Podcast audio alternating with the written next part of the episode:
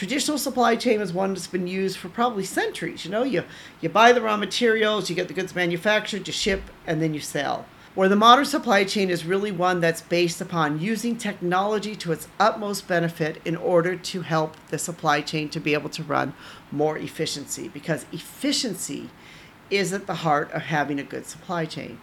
You want to have a supply chain which is efficient and effective. That is the goal for anyone who is in supply chain management.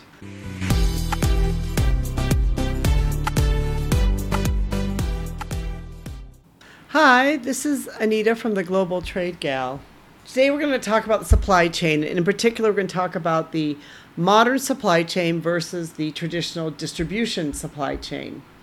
And if you've been like me and you've been in this global supply chain for quite a while, it's really interesting because I look back and I thought, yeah, I remember when it was like that. And I remember when this was added. And I kind of remember when this started happening because the global supply chain is something which is constantly changing and evolving.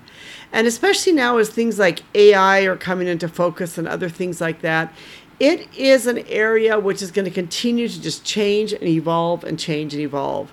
And I want to point that out here at the very beginning because even though I'm saying things now as they are, you know, who knows what they can be in the future? I mean, this can really, really change. This can be a very different type of supply chain.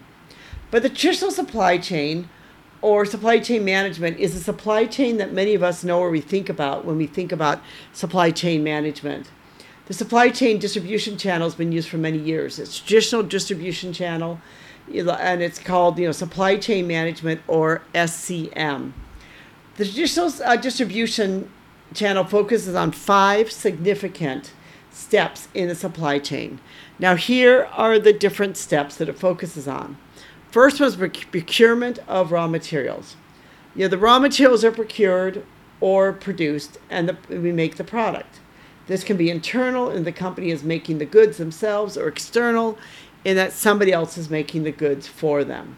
Two, then the raw materials are to, to manufacture. Then next, the raw materials are sent to the manufacturer so that the products are produced. And in this case, the raw material can be locally procured, imported, or it can be combination of both. So, in other words, first you get the raw materials, the raw materials are sent to the manufacturer, and then the manufacturer takes those raw materials, takes other raw materials, puts all the raw materials together, and produces something which will be manufactured and then that you know that takes the next step which is manufacturing. This basically is that now the raw materials have all been procured the goods are ready to be manufactured the manufacturer um, produces the products until the finished product is completed and ready to be shipped. And so now you know the goods are manufactured they are all produced the raw materials have all been gathered and they're ready to be shipped. Then next comes the shipment and distribution the goods then are then put on a ship usually a ship or a vessel, it could be a truck, it could be a train, whatever way they are put on. And then they're shipped to the wholesaler or the distributor, and this can be local if the goods are produced locally or overseas if they're exported. You know, this phase, this phase is known as shipment, distribution, and warehousing. And then the final part is it's sold to the customers. The goods have been produced now, and the goods then are sold to the customers. And um, they'll be delivered you know to the end consumer for them to be able to use the goods. So traditional supply chain is really the supply chain that many of us think about when we think about a supply chain. Because it, it, it very much goes from you know the raw materials to the end consumer and all the different steps that must take place in between such as the manufacturing and the shipping here's a couple things about the modern supply chain is first of all it uses technology at the center of the modern supply chain is technology.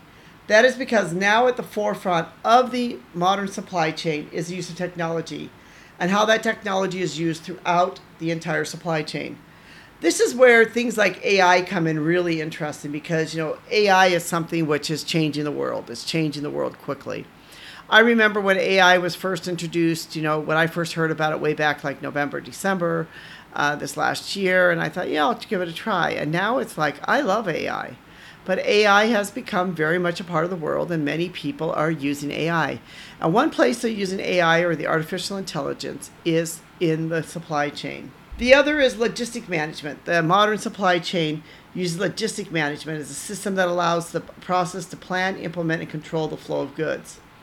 You know, today logistic management is a standard tool by all freight forwarders and shipping companies worldwide. The modern supply chain is also partnership focused. It is about building partnerships, collaborations, alliances to help ensure that the supply chain is the best possible.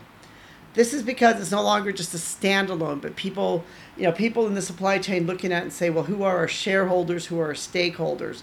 Who are those people we need to bring in to help make this possible and to make this work?